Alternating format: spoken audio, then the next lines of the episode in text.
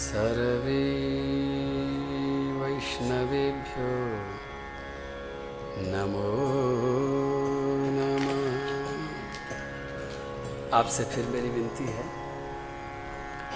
आप हाथ जोड़कर, सिर झुकाकर, आंखें बंद करके गुरुदेव के ध्यान में थोड़ा डूबेंगे। गुरुदेव को प्रणाम करने का अवसर हमें रोज़ मिलता है, कुछ दिन और मिलेगा। मैंने पहले कहा है कि ये छोटा सा पूजन, छोटा सा अर्चन हमारी पूरी उड़ान की आधारशिला है। हमारी पूरी यात्रा इसी बात पर निर्भर करती है कि हमने कितनी श्रद्धा से अपने गुरुदेव को याद किया है। मैं फिर याद दिला दूँ कि आपके जीवन में यदि कोई सद्गुरुदेव नहीं भी आए हैं, तब भी आप जीवन में किसी न किसी ऐसे इंसान को ज़रूर जानते होंगे जिन्होंने आपको कभी भी कुछ भी सिखाया हो और जिसके प्रति आपकी श्रद्धा थोड़ी बहुत बही हो। उन्हीं को आप गुरुदेव मान लें, उन्हीं के चरणों का ध्यान कर लें और उनके चरणों में पुष्प अर्पित करते हुए, पूरी श्रद्धा के साथ अपना प्रणाम अर्पित करते हुए, रोली चावल से उनके चरणों की अर्चना करते हुए छोटी सी प्रार्थना भी करें। हे गुरुदेव, जैसे जैसे हम इस जीवना में प्रवेश करते जा रहे हैं, वैसे वैसे हमें अपने अज्ञान का पता चल रहा है। वास्तव में हमारे अहंकार ने हमें इतना धोखा दिया कि हम अज्ञान को ही ज्ञान मान बैठे थे। आपकी कृपा से ये सौभाग्य मिला है। हे गुरुदेव, हमें आशा है कि आज का दिन, जीवना का दूसरा दिन, हमारे लिए बहुत कीमती होगा और इसमें मिले हुए हीरे मोती हमें जीवन भर काम आते रहेंगे। हमारी श्रद्धा आपके चरणों में यूं ही बढ़ती रहे, बहती रहे, कभी कम न हो। श्री गुरु चरण कमलेभ्यो नमो नमः। अखंड मंडलाकारं व्याप्तं येन चराचरं तत्पदं दर्शितं येन तस्मै श्री गुरुवे नमः। अज्ञानतिमिरान्धस्य ज्ञानाञ्जनशलाकया चक्षुरुन्मीलितं येन तस्मै श्री गुरुवे नमः। गुरुर्ब्रह्मा गुरुर्विष्णु गुरुर्देवो महेश्वरः। गुरुर्साक्षात् परब्रह्म तस्मै श्री गुरुवे नमः। तस्मै श्री गुरुवे नमः। तस्मै श्री गुरुवे नमः। मुझे पूरा विश्वास है आपने पूरी श्रद्धा से अपने गुरुदेव की वंदना की होगी और आपको उनका वरदान से भरा हुआ हाथ आपके सिर पर जरूर महसूस हुआ होगा। बोलो गुरुदेव भगवान की जय। फिर कुछ लोगों ने शायद जय बोलने में आलस्य किया है, फिर मैं एक बार मौका देता हूँ। आप सभी लोग मिल करके एक साथ फिर एक बार जय बोलें। बोलो गुरुदेव भगवान की जय।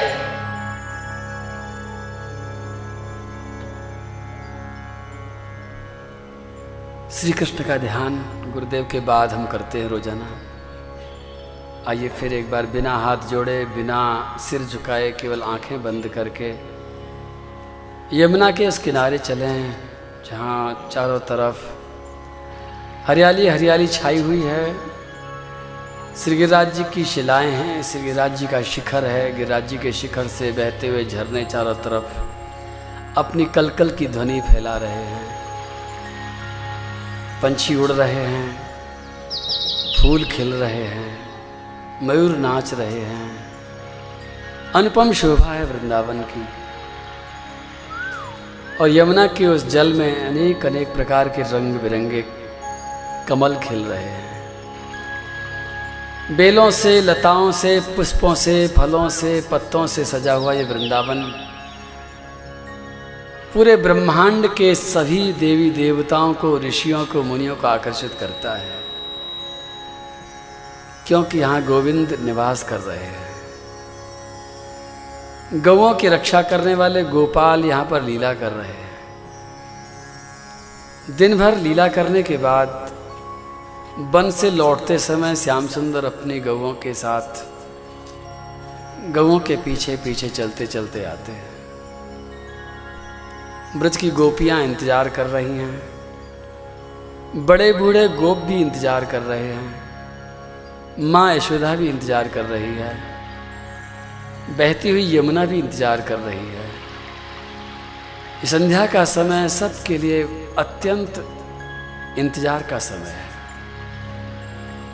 गौओं के गले में घंटियां बजती हैं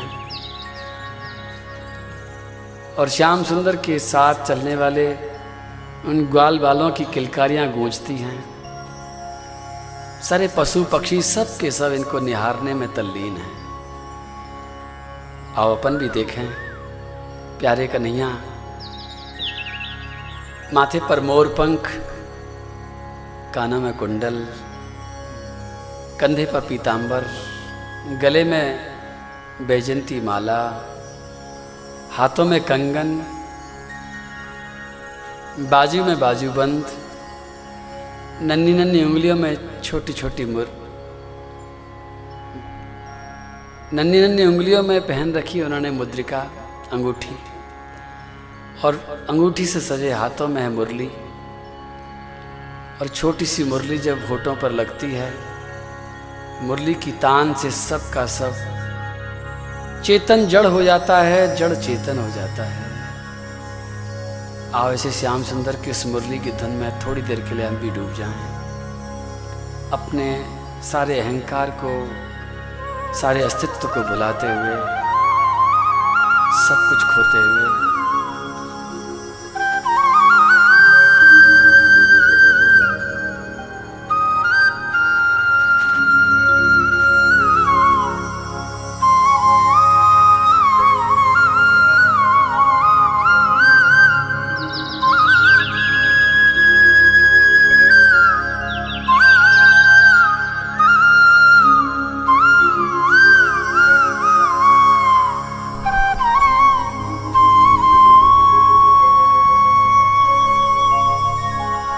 बर्हापीडं नटवरबभू कर्णयो कर्णिकारं बिभ्रतवासः कनककपिशं वैजयन्तीं च मालां रन्ध्रान् वेणो राधारसुधया पूरयन् गोपवृन्दै वृन्दारण्यं स्वपदरमणं प्राविशत्कीर्ति कीर्ति। बोलो कृष्ण कन्हैया लाल की जय।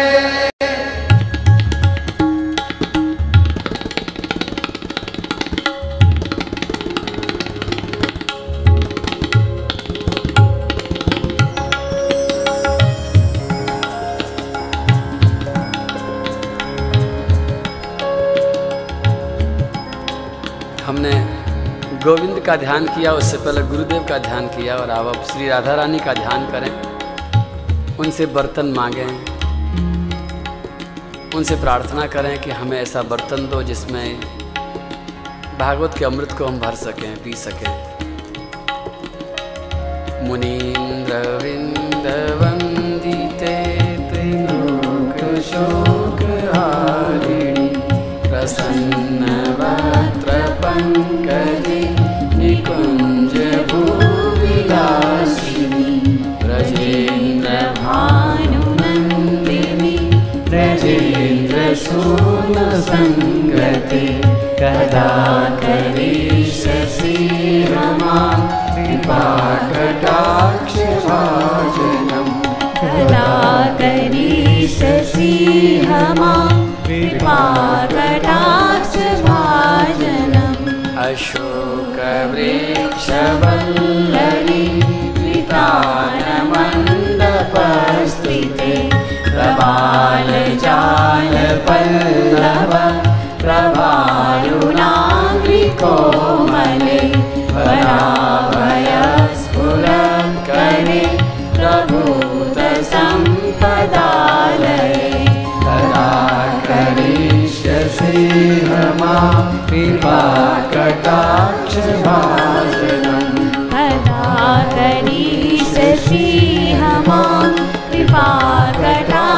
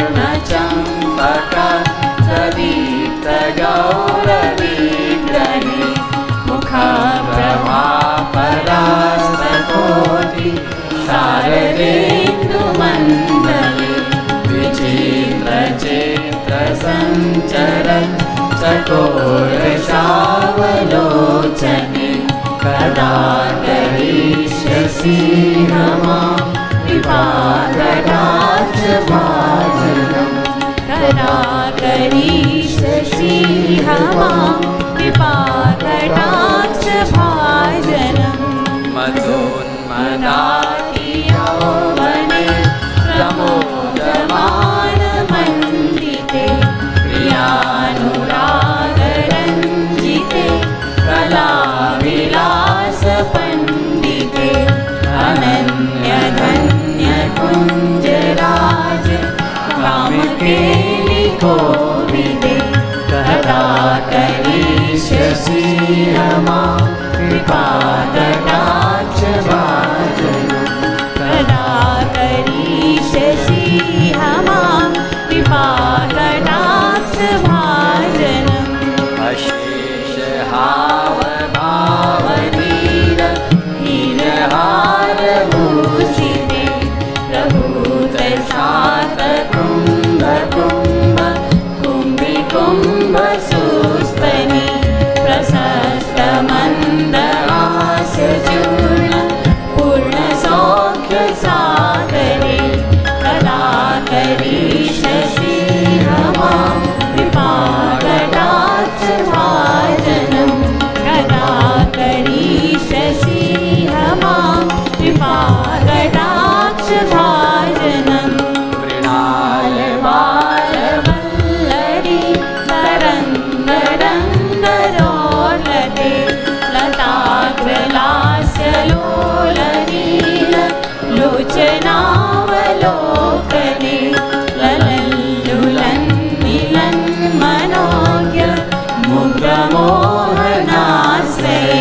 कदा करिष्यसि रमा कृपाकटाक्षभाजनं कदा करिष्यसि रमा कृपाकटाक्षभाजनं सुवर्णमालिकाञ्चिते त्रिनेत्र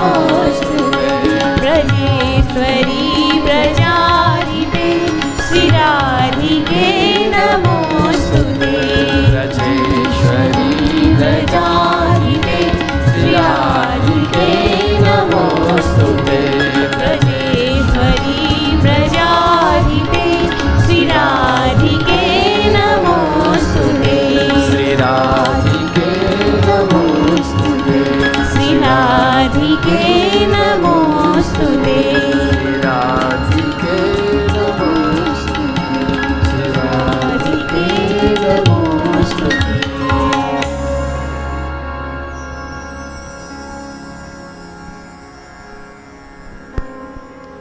इतीदमद्भुतस्तवं निशम्य भानुनन्दिनी करोतु संततं जननं कृपाकटाक्षभाजनं भवेत्तदैव संचिता त्रिलोककल्मनाशनं लभेत्तदा ब्रजेन्द्रसूनुं मण्डलप्रवेशनम्। जय जय श्री राधे।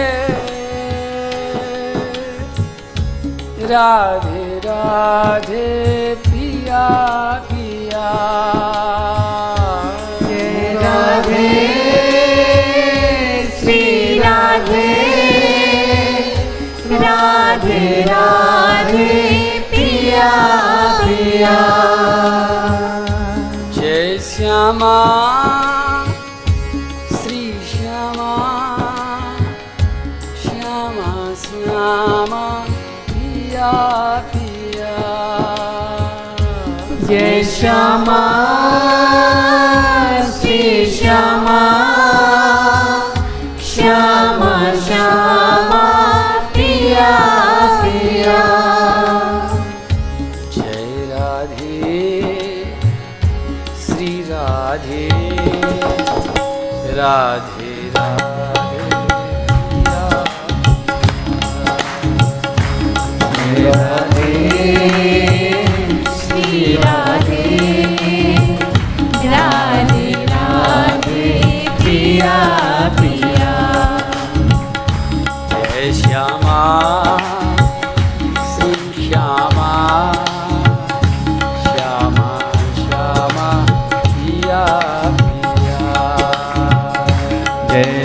श्यामा श्री श्यामा श्यामा श्यामा प्रिया प्रिया जय राधे राधे प्रिया प्रिया जय राधे राधे प्रिया प्रिया जय श्यामा श्यामा प्रिया प्रिया जय राधे राधे प्रिया प्रिया जय राधे राधे प्रिया प्रिया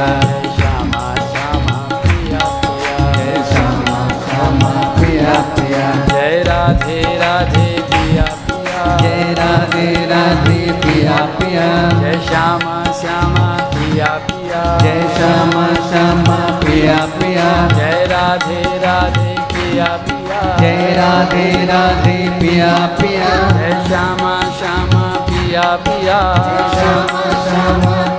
जय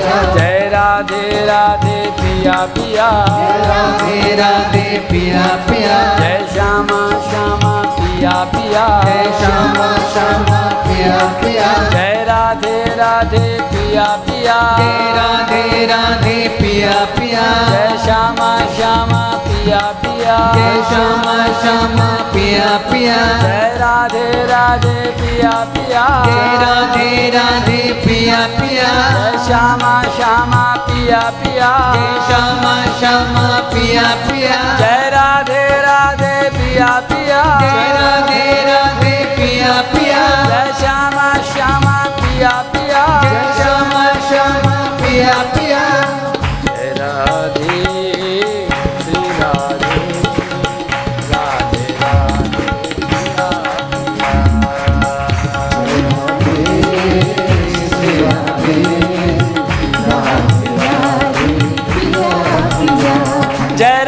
राधे जय राधे राधे पिया पिया राधे राधे पिया पिया जय श्यामा पिया पिया 1 मिनट और है। जय राधे राधे पिया पिया श्यामा पिया पिया जय राधे राधे पिया पिया जय श्यामा पिया पिया जय राधे राधे राधे राधे पिया पिया जय श्यामा पिया पिया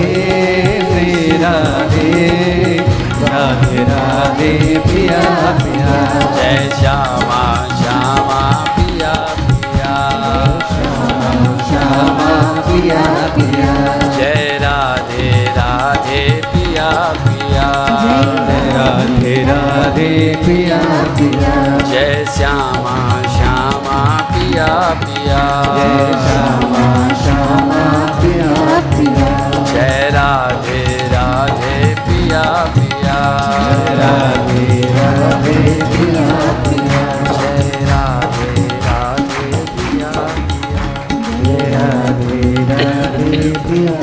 जय श्यामा पिया पिया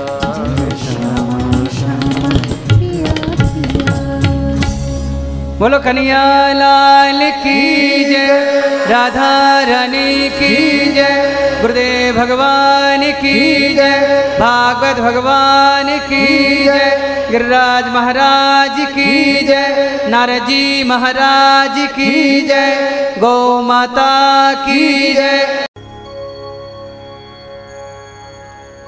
तथा हृतं पशुवत्पाशवद्ध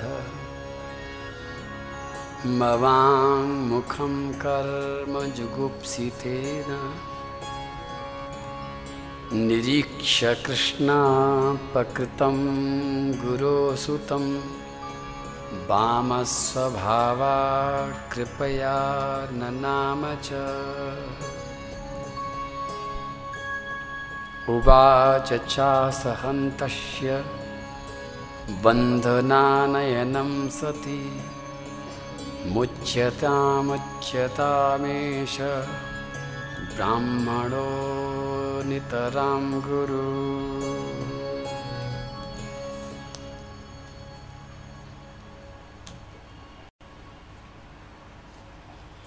श्री नारद जी महाराज चले गए बताकर और श्री व्यास जी महाराज ने भागवत की रचना प्रारंभ करी। और सबसे पहले उन्होंने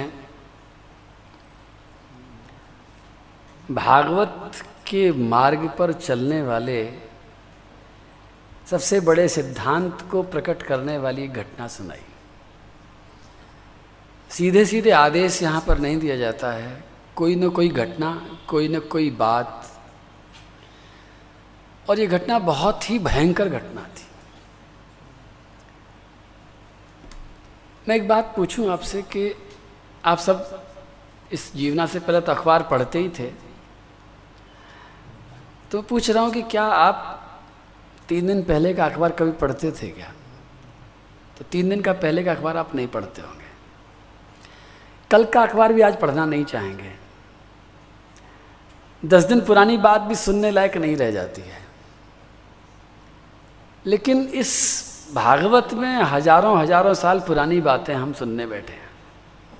ये घटनाएं पहले घटी हैं, कोई 500 साल पहले घटी है, कोई 5000 साल पहले घटी है, कोई कई लाख साल पहले घटी है। तो ऐसा क्या है कि इनमें हम इतनी पुरानी बातों को दोबारा क्यों सुनने बैठे हैं? तो सत्य तो ये है कि ये केवल इतिहास नहीं है, ये घटनाएं नहीं हैं, इन घटनाओं के अंदर हमारा सच छिपा हुआ है। ये जो घटना सुनाऊंगा, आप आज सुनाना शुरू करता हूं मैं, बहुत सारी बातें आएंगी, लेकिन ये सारी की सारी घटनाएं तब भी घटी थी और आज भी घट रही हैं और हमारे जीवन में ही घट रही हैं।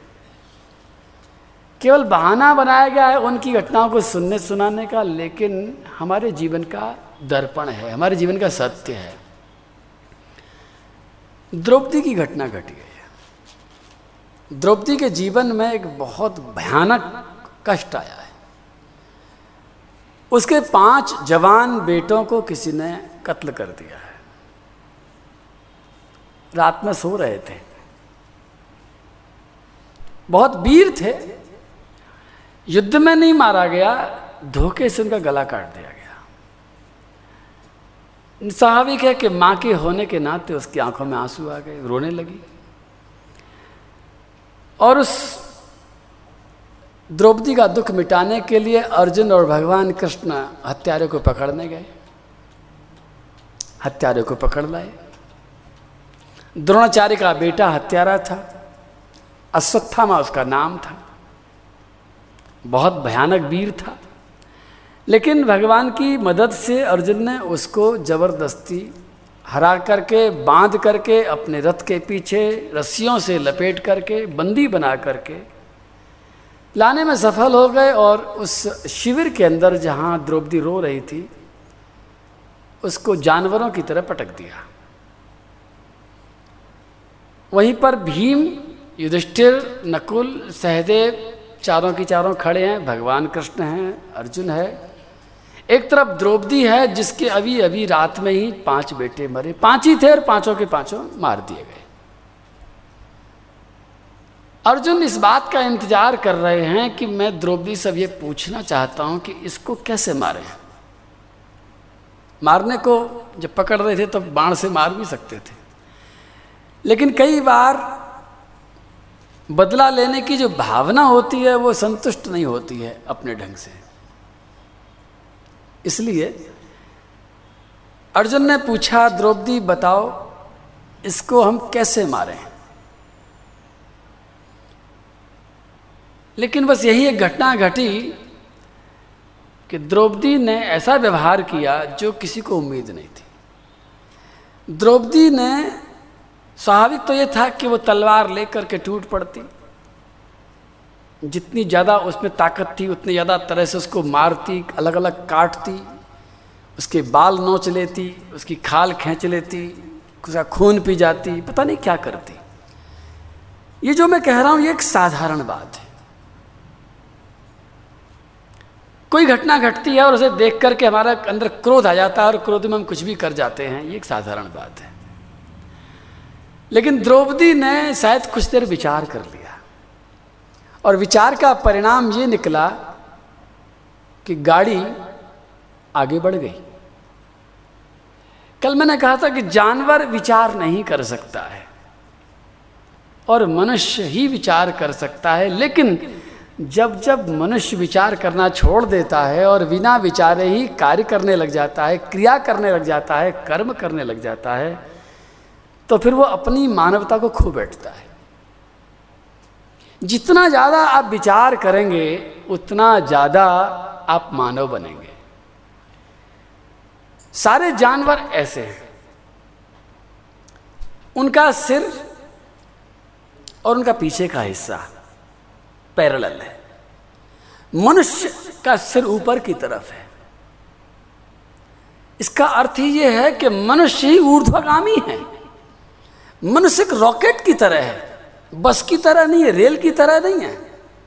सारे जानवर जिंदगी भर चलते रहें, हजार हजार बार चलते रहें, लेकिन बस ऊपर नहीं जा सकते। मनुष्य किसी भी क्षण उस रॉकेट की गति से ऊपर जा सकता है, ऊपर भी जा सकता है और नीचे भी जा सकता है, स्वर्ग में भी जा सकता है, नरक में भी जा सकता है, भगवान की गोदी में भी जा सकता है, भगवान को भी पा सकता है और भगवान को भुला भी सकता है। एक तरह से मनुष्य क्या है, आप कल्पना करो कि एक बहुत बड़ा सागर है या बहुत बड़ी नदी है। उस नदी पर एक बहुत बड़ा पुल बना हुआ है और पुल के एक तरफ कुछ है, दूसरी तरफ कुछ है। एक तरफ 84 लाख योनियां हैं, जानवर ही जानवर हैं, तरह तरह की पशु पक्षियों की योनियां हैं, और दूसरी तरफ देवत्व है, भगवत्ता है, भगवान है, बीच में पुल है। ये मनुष्य क्या है? ये मनुष्य एक पुल है। जानवरों के अंदर से निकल करके, पशुत्व के अंदर से निकल करके देवत्व तक जाने का ये मार्ग है। और कई बार उस पुल पर चढ़ने वाले लोग घबरा जाते हैं, पुल की ऊंचाई को देख करके, पुल की लंबाई को देख करके।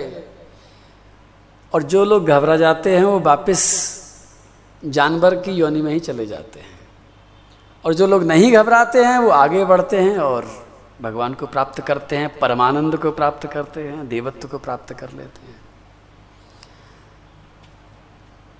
तो मनुष्य जीवन न तो भोगने के लिए है, ये ऐसा पुल है कि आप निकले कहाँ से? हम सब लोग कहाँ से आए हैं? हम 84 लाख योनियों में से ही आए हैं। सामने मंजिल है, लेकिन कई बार हमें वो संस्कार बुलाते हैं, हमें संस्कार पुकारते हैं, और हम घबरा करके, दो ही रास्ते हैं, इस पुल पर हम रुक तो सकते नहीं हैं, पुल पर घर तो बना नहीं सकते हैं, पुल पर ठहरा नहीं जा सकता है, या तो आगे जाएंगे या पीछे जाएंगे, या तो आगे बढ़ेंगे तो उन्नति की तरफ बढ़ेंगे और जरा से भी हम पीछे लौटेंगे तो जानवरों वाली योनियाँ हमारे सामने। जितना विचार करेंगे, जितना सोचने की सामर्थ्य प्राप्त करेंगे, जितना इस बुद्धि को विकसित करेंगे, बुद्धि को सुबुद्धि और सुबुद्धि को मेधा और मेधा को प्रतिभा और प्रतिभा को सत्यम्भरा और सत्यम्भरा को ऋतम्भरा और ऋतम्भरा को भागवत बना लेंगे, उतने ही आगे बढ़ते चले जाएंगे। इस द्रौपदी ने छोटा सा काम किया। द्रौपदी ने उस हत्यारे को घुटने टेक करके, हाथ जोड़ करके, सिर जमीन पर टेक करके प्रणाम किया। उवाच चा सहन्त्यस्य बंधनानयनं सति मुच्यता मुच्यता मे स ब्राह्मणो नितराम गुरु। अब ये कोई बात है? भीम चिल्ला रहा है, अर्जुन सोच रहा है क्या हो गया द्रौपदी को, भगवान कृष्ण मुस्कुरा रहे हैं, द्रौपदी से सब पूछ रहे हैं, द्रौपदी क्या हुआ, ये हत्यारा है, तुम्हें होश है? द्रौपदी ने कहा हाँ मुझे होश है, और सच कहूं तो आज ही होश आया है, आज से पहले मैं बेहोश थी। कृष्ण, अर्जुन, भीम, मैं सच कहती हूं, आज से पहले मैं बेहोश थी, आज ही होश आया है। मेरे 5 बेटों के मरने की घटना ने ही मुझे होश दिलाया है। अगर ये 5 नहीं मरते तो मैं इसको मारने में देर नहीं लगाती। ये सारा का सारा महाभारत इतने बड़े कत्लाम, इतने बड़े संहार का कारण मैं ही हूँ। मुझे मालूम है मेरी इज्जत लूट रही थी, लूटने की तैयारी कर रहे थे, मुझे नंगा कर रहे थे और उसी समय प्रतिज्ञा कर ली थी कि जब तक इस दुशासन के खून से मेरे बाल नहीं धोए जाएंगे तब तक मैं जूड़ा नहीं बांधूंगी। और श्री कृष्ण, आपको ध्यान है कि आप जब शांतिदूत बन करके समझौता करने जा रहे थे, 5 गांव के बदले में सब कुछ शांति करने जा रहे थे, तो मैंने ही आपसे कहा था कि कृष्ण मुझे शांति नहीं चाहिए। उस समय मेरा कोई मरा नहीं था, मैं किसी दूसरे के मरने के दुख को जानती नहीं थी, लेकिन आज जब मेरे 5 बेटे मर गए हैं तो एक माँ के हृदय में क्या कष्ट होता है आज मुझे पता चला है। और इस बात से मैं होश में आई हूँ कि अब मैं इसको अगर मरवाती हूँ, ये भी किसी का बेटा है, इसकी भी कोई माँ है, मैं जानती हूँ इसकी माँ कौन है, इसकी माँ गौतमी है, मेरी गुरु माता लगती है। इसके पिता ने हमारे पूरे वंश को धनुर्विद्या सिखाई है, अर्जुन को ब्रह्मास्त्र दिया है। खाली मैं ये सोच रही हूँ कि इसको मारने से इसके दुष्कर्म का तो परिणाम इसको मिल जाएगा, लेकिन गुरु माता का क्या कसूर है? जो आंखों में आंसू आज मेरे हैं, वो माता, वो आंसू मैं अपनी गुरु माता को कैसे दे दूँ? कृष्ण, मैं तुमसे कहती हूँ इसको छोड़ दिया जाए। मुच्यता मुच्यता में स ब्राह्मणो नितराम गुरु। अब इससे बड़ी क्या घटना घटेगी कि माँ के बच्चों के हत्यारे को माँ छोड़ रही है, और इसलिए छोड़ रही है क्योंकि उसे वह कष्ट दूसरे को नहीं देना है। छोटी सी बात है खाली। अब इसके आगे मैं भागवत को थोड़ा सा प्रणाम करके आपसे बात करता हूँ। इतनी सी बात अगर हम समझ लें, अगर आपने कभी किसी खेत को देखा हो, किसी बगीचे को देखा हो, घर में कोई आपके पौधा होता हो, तो इतना तो आपको भी मालूम होगा कि जब हम आम की गुठली बोते हैं तो आम का झाड़ लगता है, जब हम गेहूं बोते हैं तो गेहूं आता है, जौ बोते हैं तो जौ निकलता है, चना बोते हैं तो चना होता है। इतनी सी बात से पता चलता है कि जो हमें आज तक कष्ट नहीं मिला उसको हम नहीं जानते, लेकिन जो कष्ट हमको आज मिल गया है उसका स्वाद हमने चख लिया है, और अगर हम वो कष्ट किसी को देंगे तो उसको कैसा लगेगा। एक ट्रेन की यात्रा में एक दिन, एक बार रेलवे स्टेशन पर एक संत उतरे। उन संत ने ये घटना मुझे सुनाई। जैसे ही वो उतरे, बरसात हो रही थी, अचानक उन्होंने देखा कि एक आदमी छत्ता लेकर के आया है और पूछ रहा है आपको कहाँ जाना है। उस संत ने अपना ठिकाना बता दिया, वो आदमी साथ में छत्ता लेकर के चलता रहा, और जब वो ठिकाने पर पहुंच गया तो छत्ता लेकर के वापस लौटने लगा। संत ने कहा, भाई तुम्हें कहाँ जाना है? तुम तो कह रहे थे कि मेरे को भी इधर ही जाना है। बोले, मैंने आपसे झूठ बोला था, मुझे कहीं नहीं जाना, मुझे वापिस स्टेशन पर ही जाना है। बोले, स्टेशन पर जाना है तो तुम आए काहे के लिए यहाँ थे? सही से बताओ बात क्या है? उस आदमी ने कहा कि महाराज, आप संत हैं इसलिए आपको झूठ नहीं बोल सकता ज़्यादा। सच्चाई ये है कि आज से कई साल पहले इसी ट्रेन से मेरा एक बेटा आया था, मेरा एक ही बेटा था, उसको डबल निमोनिया हो रहा था, बरसात में भीग गया था। जब वो उतरा था तो उसके पास छाता नहीं था, बरसात में भीगने के कारण उसकी तबीयत इतनी बिगड़ गई कि वो मर गया। बस उसी दिन से मैंने एक नियम लिया है, मेरी छोटी सी कपड़े की दुकान है, जब रेल के आने का टाइम होता है और जब बरसात होती है तो मैं दुकान बंद करके छत्ता लेकर के इस रेल के पास आ जाता हूँ, किसी न किसी को उसके दरवाजे तक पहुँचा देता हूँ, ये सोचते हुए कि मेरा बेटा तो मर गया, अब और किसी का बेटा बरसात के कारण न मर जाए, ठंड में भीगने के कारण कोई न मर जाए, बस मैं ये काम करता हूँ। ये घटना पुरानी है द्रौपदी वाली, वो घटना थोड़ी सी नई है, और हो सकता है आपके बीच में भी ऐसे महान लोग बैठे हों जिस बात को समझते हों। जो कष्ट हमें मिला है, हमारी पशु बुद्धि कहती है कि वो कष्ट दूसरों को दो। जानवर अपना यही कहता है, लेकिन मानवता कहती है कि जब तक इस कष्ट को नहीं चखा था तब तक तो शायद दे देते, लेकिन जब हमने इसको चख लिया है तो अब कैसे दें किसी को। उसी तरह से जब हमें कोई सुख मिलता है तो हमारी मानवता कहती है कि ये सुख सबको देना चाहिए ताकि सबको सुख मिले, और ये कष्ट किसी को नहीं देना चाहिए ताकि किसी को कष्ट ना मिले। इतनी सी बात समझने के लिए किसी शास्त्र को पढ़ने की ज़रूरत नहीं है, कोई रामायण भागवत गीता उठाने की ज़रूरत नहीं है, और ये बात आपका मन कह देगा, आपका अंतःकरण कह देगा, और ये बात पूरे विश्व में हर अन्य मनुष्य के अंदर से एक जैसी ही निकलेगी। लेकिन कई बार हम ऐसी गलती कर देते हैं। एक बार मैं किसी घर में मेहमान था, नई नई शादी हुई थी, उस घर में बहू नई नई आई थी। मैं बैठा था, उसी के कमरे में मेरा सामान रख दिया था, छोटा सा घर था।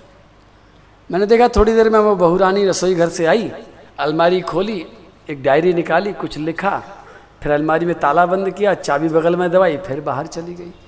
फिर थोड़ी देर बाद दोबारा आके वही सब कुछ किया, फिर तीसरी बार चौथी बार मेरे से रहा नहीं गया। मैंने कहा बहू रानी तू ये बार बार खोलती है बंद करती है, इस डायरी को वहीं ले जाकर रख ले, तू कुछ याद आता है वहीं लिखती रहे, बार बार मुझे भी डिस्टर्ब करती है, तू भी डिस्टर्ब होती है। बोले आपने देख ली क्या डायरी? मैंने कहा मैं आँख खुली थी, मैंने देख ली। बोले देखिए महाराज बताना मत, ये मेरी गोपनीय डायरी है, और देखिए अब आप तो संत हैं, आपसे तो मुझे कोई डर भी नहीं है, आप देखना चाहते हो देखिए मैंने कैसे कैसे ढंग से डायरी बनाई है। तो मैंने जब डायरी देखी खोल करके तो उसमें तारीख वाइज लिखा था कि 7 अप्रैल को सुबह 5 बजे मेरी सास ने मेरे को डांट लगाई, फिर 15 अप्रैल को मेरी सास ने मेरे पीहर वालों को गाली दी, फिर दोपहर के 2 बजे मेरे को बेलन दिखा के धमकाया, फिर चिमटा भी दिखाया, एक दिन सब लिखा था टाइम से। मैं बड़ा खुश हुआ, मैंने कहा वाह कमाल कर दिया तन तो, इतना ढंग से डिटेल बना दिया, क्या करेगी छपवाएगी क्या? बोले नहीं नहीं छपवाऊंगी नहीं, ये मेरे काम आएगी। क्या काम आएगी तेरे? बोले महाराज आप समझते नहीं, आप बिल्कुल वास्तव में संत ऐसी हो तुम। मैंने क्यों क्या बात होगी बता तो सही। अरे बोले कभी मैं भी तो सास बनूंगी। मैंने कहा फिर क्या करेगी? बोले अभी भी नहीं समझे। मैंने भाई हम तो नहीं समझे, तू बता। अरे कभी मेरे बेटा होगा, बेटे की बहू आएगी तो गिन गिन करके अपनी होने वाली बहू से बदला लूँगी।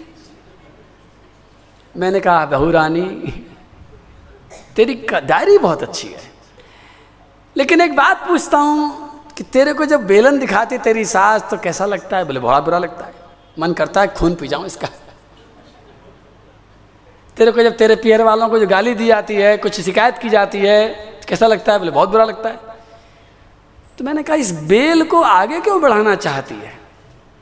डायरी तो अच्छी है तेरी, बहुत अच्छी तरह से और बना, लेकिन संकल्प ये कर कि ये कष्ट मैं अपनी होने वाली बहू को कभी नहीं दूंगा।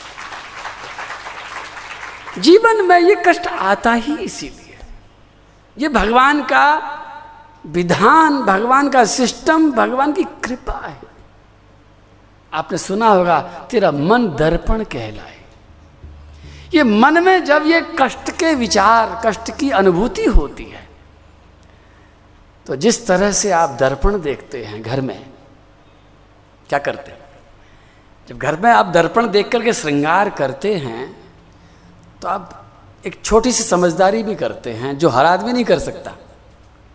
एक बार एक गांव का एक छोटा सा बच्चा अपनी माँ के साथ शहर में आया। जिस घर में, जिस कमरे में वो ठहरा शहर में, वहाँ बहुत बड़ा दर्पण लगा हुआ था। हर कमरे में दर्पण थे, बहुत रईस का मकान था, दर्पण ही दर्पण थे। वो छोटा सा बालक जब दर्पण के आगे आकर के खड़ा हुआ तो उसने देखा कि दर्पण के अंदर एक लड़का और है। उसने अपने गांव में कभी दर्पण देखा नहीं था। उसने देखा बड़ा सुंदर बच्चा है ये, इसका माथा सूना है, कितना अच्छा हो कि इसके सिर में चंदन का तिलक लगाया जाए। भागा भागा अपनी माँ के पास गया, माँ माँ एक लड़का आया है, उसका माथा सूना है, तू मुझे थोड़ा चंदन दे दे तो मैं उसके माथे पर चंदन लगा दूँ। माँ ने चंदन की कटोरी दे दी। चंदन की कटोरी ले करके दर्पण में दिखते हुए उस प्रतिबिंब को उसने माथे पर चंदन लगा दिया। क्या सोचते हैं आप, चंदन लग गया होगा? चंदन तो नहीं लगेगा। जैसी उसने गर्दन हिलाई प्रतिबिंब हिल गया। उसने कहा उफ, ये तो फिर मिटा देता है चंदन को। फिर उसने और लगाया, फिर गर्दन हिलाई, माथा सूना। धीरे धीरे उसने पूरे के पूरे दर्पण पर चंदन थोप दिया और इस आशा से बड़ा प्रसन्न हो गया कि अब तो लग ही गया होगा। और जैसे ही वो दूसरे कमरे में पहुंचा तो वहां फिर उसको वो लड़का दिखाई पड़ा, लेकिन माथा सूना, चंदन खत्म। रोता रोता माँ के पास में गया। माँ, एक लड़का आया है, मैं दोस्ती कर रहा हूं और बड़ा नटखट है, सारा चंदन खत्म हो गया, बार बार सिर से पहुंच देता है, तू उसको चंदन लगा। माँ आई, माँ ने देखा, सब समझ गई। माँ ने कहा मैं लगा दूं। बोले तू मत लगा, मेरे हाथ से लगवा दे। माँ ने कहा देख, उंगली से चंदन ले और सामने नहीं, उल्टी तरफ लगा दे। और जैसे उसके माथे पर चंदन लग गया तो आप समझ जाओगे कि अब तो वो जहाँ भी जाएगा उसे वो जो लड़का मिलेगा वो चंदन वाला ही मिलेगा। जिस तरह से हम दर्पण को देखते समय एक छोटी सी बुद्धिमानी करते हैं। आप लोग श्रृंगार करते हैं तो दर्पण में दिखने वाले प्रतिबिंब का श्रृंगार नहीं करते, आप उल्टी तरफ चलते हैं।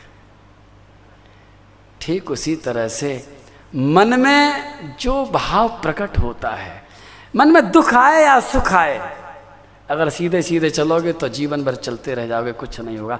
उल्टी तरफ चलना चाहिए कि ये जो दुख प्रकट हुआ है, ये दुख कहाँ से आया है और इस दुख का कारण क्या है, दुख का उद्देश्य क्या है। मैं सच कहता हूँ, मन में जब भी दुख होता है वो दुख नहीं होता, देखने में लगता है दुख है, वो बहुत बड़ा मैसेज होता है, बहुत बड़ा संदेश होता है आपके लिए। भगवान के द्वारा दिया गया वो संदेश होता है कि इस दुख को थोड़ा पहचानो, ध्यान करो ये दुख तुमने किसको दिया है, तुम किसको दे रहे हो। जिस तरह से दर्पण में अगर मुंह में कालक दिखाई पड़ती है तो अब दर्पण को नहीं पहुंचते, दर्पण को पहुंचने से कालिक नहीं पूछेगी। दर्पण तो इशारा कर रहा है कि तुम्हारे चेहरे पर कालिक है। जब चेहरे की कालिक पहुंची जाती है तो दर्पण के अंदर के प्रतिबिंब की कालिक अपने आप पहुंची जाती है। उसी तरह से इस दुख का कारण बाहर नहीं है, सुख का कारण भी बाहर नहीं है। सुख मिलता है तब भी ध्यान करो कि सुख क्यों मिला है, जरूर किसी को दिया होगा। और जब पता चलेगा कि सुख देने के कारण तुम्हें सुख मिल रहा है तो तुम दूसरा काम जरूर करोगे कि तुम सुख देने की तैयारी पहले से ज़्यादा करोगे। और जब तुम्हें पता चलेगा कि दुख का कारण भी हमारे ही कर्म हैं तो दुख देने की तैयारी खत्म कर दोगे। और ये दो काम करने के बाद में फिर जीवन में कुछ नई क्रांति मचती है। मैं इंतज़ार करूंगा कि ये क्रांति कब मचे। बोलो भागवत भगवान की। ये केवल छोटी सी घटना थी, मैंने सुना दी आपको, लेकिन श्री कृष्ण ने कुछ बीच में लीला करी है। द्रौपदी ने कहा छोड़ दो, भीम ने कहा बिल्कुल मत छोड़ो, मार दो। अर्जुन ने कहा क्या करूं, भीम बड़ा भाई है, द्रौपदी पत्नी है, द्रौपदी कुछ कहती है, भीम कुछ कहता है। श्री कृष्ण से पूछा, भगवान ने कहा मैं तो क्या बताऊं तुम्हें अर्जुन, ब्राह्मण को कभी मारना नहीं चाहिए और हत्यारे को कभी छोड़ना नहीं चाहिए, दोनों बातें मैंने कही है। ऐसा कुछ करो कि द्रौपदी भी खुश हो जाए और भीम भी खुश हो जाए। हमें सीधा सीधा दोराहा दिखाई पड़ता है, लेफ्ट और राइट, या तो सीधे हाथ में मुड़ जाओ या उल्टे हाथ में मुड़ जाओ। लेकिन मैं आपसे कहता हूं कि दो रास्तों के बीच में से एक तीसरा रास्ता भी निकल आता है उनके लिए जो भगवान से संबंध जोड़ लेते हैं, क्योंकि सर्वपायो विधीश्वरा, भगवान के पास में रास्तों की कमी नहीं है, बहुत रास्ते चलना आपको पड़ेगा। भगवान उठा के गोदी में तुम्हें लेके नहीं चलेंगे, लेकिन जो व्यक्ति भगवान से ध्यान लगाता है उसको एक नहीं अनेक रास्ते मिल जाते, अनंत रास्ते हैं। और ऐसी कोई जगह नहीं होती, ऐसी मनुष्य की कोई स्थिति नहीं होती जहाँ से सीधा सीधा रास्ता भगवान को नहीं जाता हो या सत्कर्म के लिए रास्ता न फटता हो। भगवान ने कहा, अर्जुन गीता नहीं सुनाऊंगा अब मैं, अब तो तुम अपने आप निर्णय करो। और ध्यान रखना अर्जुन, गीता में मैंने तुमको निर्णय नहीं किया करके दिया था, भगवान कभी आपके निर्णय करने की क्षमता में दखलंदाजी नहीं करेंगे। मैं कहता हूँ नहीं करेंगे, और करना भी नहीं चाहिए उनको। क्यों नहीं करेंगे, आगे जाके बात आएगी। भगवान ने आपको मनुष्य बनाया है, आपकी भगवान बहुत इज्जत करते हैं, आपको भगवान ने सारे अधिकार दिए हैं। भगवान आपके अधिकारों का हनन कभी नहीं करना चाहते। भगवान कहते तुम निर्णय करो,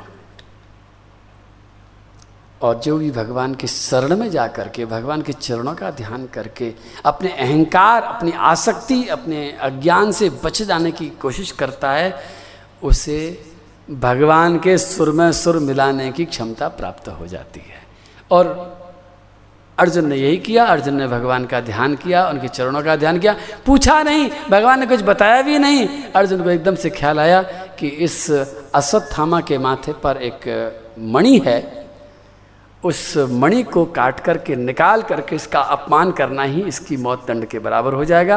ऐसा किया गया, अश्वत्थामा चला गया, जंगल में जा करके उसने तपस्या करी, फिर से ब्रह्मास्त्र को प्राप्त किया है, और उसने पांचों पांडवों को मारने के लिए ब्रह्मास्त्र चलाया है।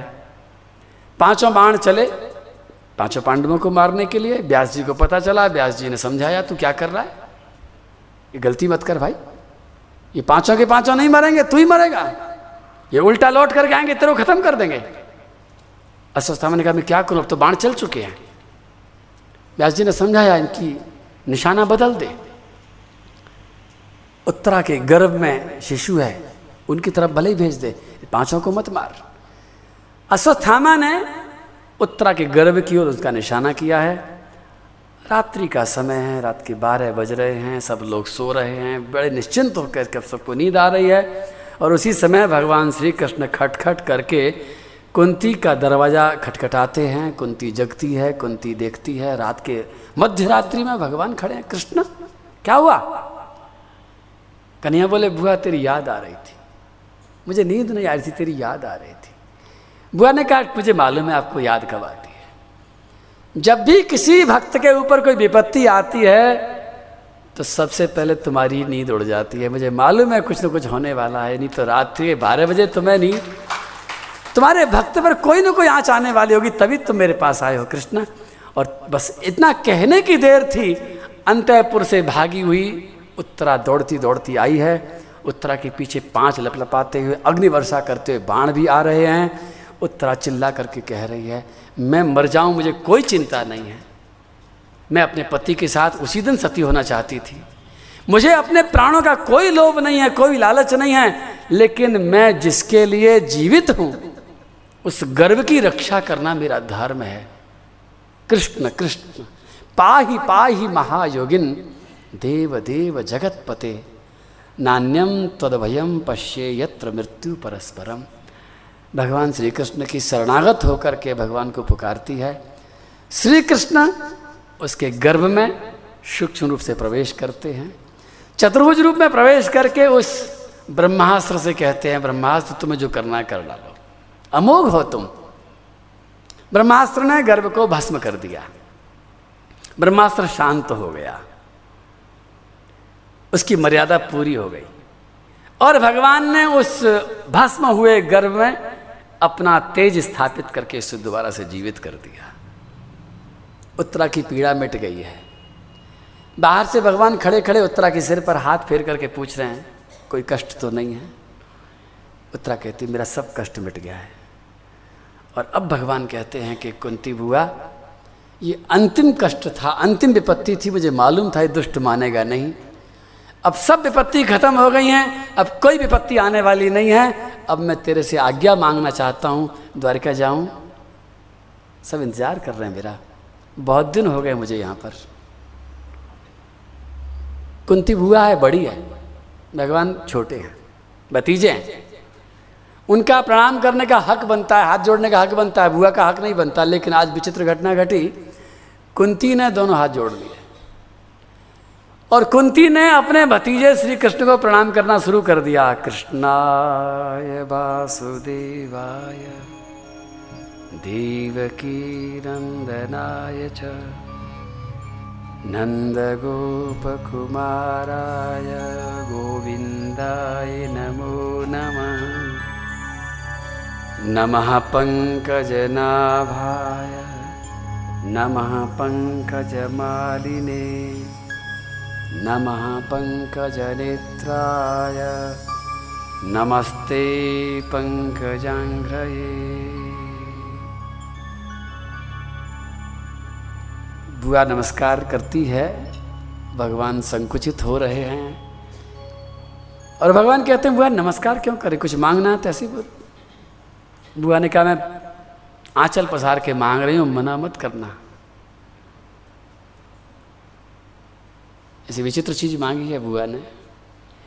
मैं इस घटना को सुनाने से पहले ही शुभकामना करता हूँ कि एक दिन ऐसा आए कि आप भी इतनी हिम्मत कर सकें कि भगवान से ऐसी चीज मांग सकें। किसी की हिम्मत नहीं हुई आज तक, लेकिन आपको हिम्मत होनी चाहिए। मुझे पूरा विश्वास है कि अगर आपने भागवत को ठीक से श्रवण किया है और जीवन में उतारा है तो वो दिन दूर नहीं होगा जिस दिन आप भगवान से कुंती की तरह कहोगे कि हम भी आंचल पसार के भगवान वही चीज़ मांग रहे हैं जो कुंती ने मांगी थी। दे नहीं सकते भगवान, ये भी गारंटी है। भगवान ने कहा मांग, कुंती ने कहा दोगे ना, पक्की बात है, मना तो नहीं करोगे। कुंती ने कहा, भगवान ने कहा कुंती दुनिया में ऐसी कोई चीज़ नहीं जो मैं नहीं दे सकता और ऐसी कोई चीज़ नहीं जो बना नहीं सकता। अगर दुनिया में नहीं होगी तो मैं बना के दे दूंगा, चिंता क्यों कर, तू मांग, क्या मांगना तेरे को। सारे के सारे दिग्पाल कांप गए थे, इंद्र कांप गया था कि हमारा राज्य ना दे दें कहीं भगवान, कहीं हमारी कोई संपत्ति न लुटा दें, भगवान को कौन रोक सकता है। लेकिन आंचल पसार करके जो कुंती ने मांगा तो दुख मांगा, मुझे दुख दे दो। विपदा संतु नाशाश्व तत्र तत्र जगत गुरु। ऐसा दुख दो जो कभी खत्म ना हो। ये आए दुख लेकिन खत्म हो गए, ऐसा मनी चाहिए, कभी खत्म ना होने वाला दुख दो। भगवान ने कहा क्या दिमाग खराब है तेरा, मैं दुख दे सकता हूं क्या। बोले मुझे मालूम था तुम मना करोगे, तुमने पहले कहा था दूंगा जरूर, अब तुम मना कर रहे हो। मैंने तुमसे कहा था कि तुम सोच लो, विचार लो। भगवान कहते हैं बुआ मैं सब कुछ दे सकता हूँ लेकिन दुख नहीं दे सकता। और बुआ कहती है कि मुझे दुख इसलिए चाहिए क्योंकि जहाँ जहाँ दुख होता है और जब दुख में तुम्हें पुकारा जाता है तो तुम पूरे द्वारिका को छोड़ करके, अपनी 16,108 रानियों को छोड़ करके भागे हुए आते हो। इन दुखों का मुझे बहुत ज़्यादा एहसान चुकाना है। द्रौपदी खड़ी थी, सारे के सारे बेटे खड़े थे। भगवान सबसे कहते हैं अपनी माँ को समझाओ, जरा दिमाग खराब हो गया इसका। और सब समझाने की कोशिश भी करते हैं, अर्जुन भी कहते हैं, युधिष्ठिर भी कहते हैं माँ दुख मत मांग, बहुत दुख पा लिया हमने, तैने भी बहुत दुख पाया है। कुंती के जीवन में दुखों की कमी नहीं रही कभी। लेकिन वो कुंती आज कहती मुझे और दुख चाहिए। द्रौपदी आगे बढ़ी, द्रौपदी ने कुंती माँ से कहा माँ दुख क्यों मांग रही हो, समझो ना मेरी बात। कुंती ने कहा बेटी तू मुझे समझा रही है, तू बहुत समझदार है ना, एक बात पूछूं तेरे से, वो कौन सा दिन था जब तेरी जरा सी पुकार पर द्वारिका से दौड़ करके भगवान आए थे, याद आया तुझे। और क्या खास बात थी जब श्री कृष्ण भूखा तेरे पास दौड़ करके आया था, याद कर। द्रौपदी को याद आता है, वनवास में थे सब लोग, एक छोटा सा अक्षय पात्र मिला था, भगवान सूर्य की कृपा से अक्षय पात्र ऐसा मिला था कि जब तक द्रौपदी भोजन नहीं करेगी तब तक चाहे जितने वो लोग भोजन करें खत्म नहीं होगा भोजन। लेकिन द्रौपदी भोजन करके अगर उसको मांझ करके रख देगी तो फिर भोजन उस दिन नहीं निकलेगा। और जिस दिन द्रौपदी ने भोजन करके उसको मांझ करके रखा ही था, उसी समय 60,000 अपने शिष्यों के साथ दुर्वासा जी आए थे भोजन मांगने के लिए, हमें भूख लगी है भोजन कराओ, भिक्षा कराओ। युधिष्ठिर जी ने कहा द्रौपदी कुछ इंतजाम करो। द्रौपदी का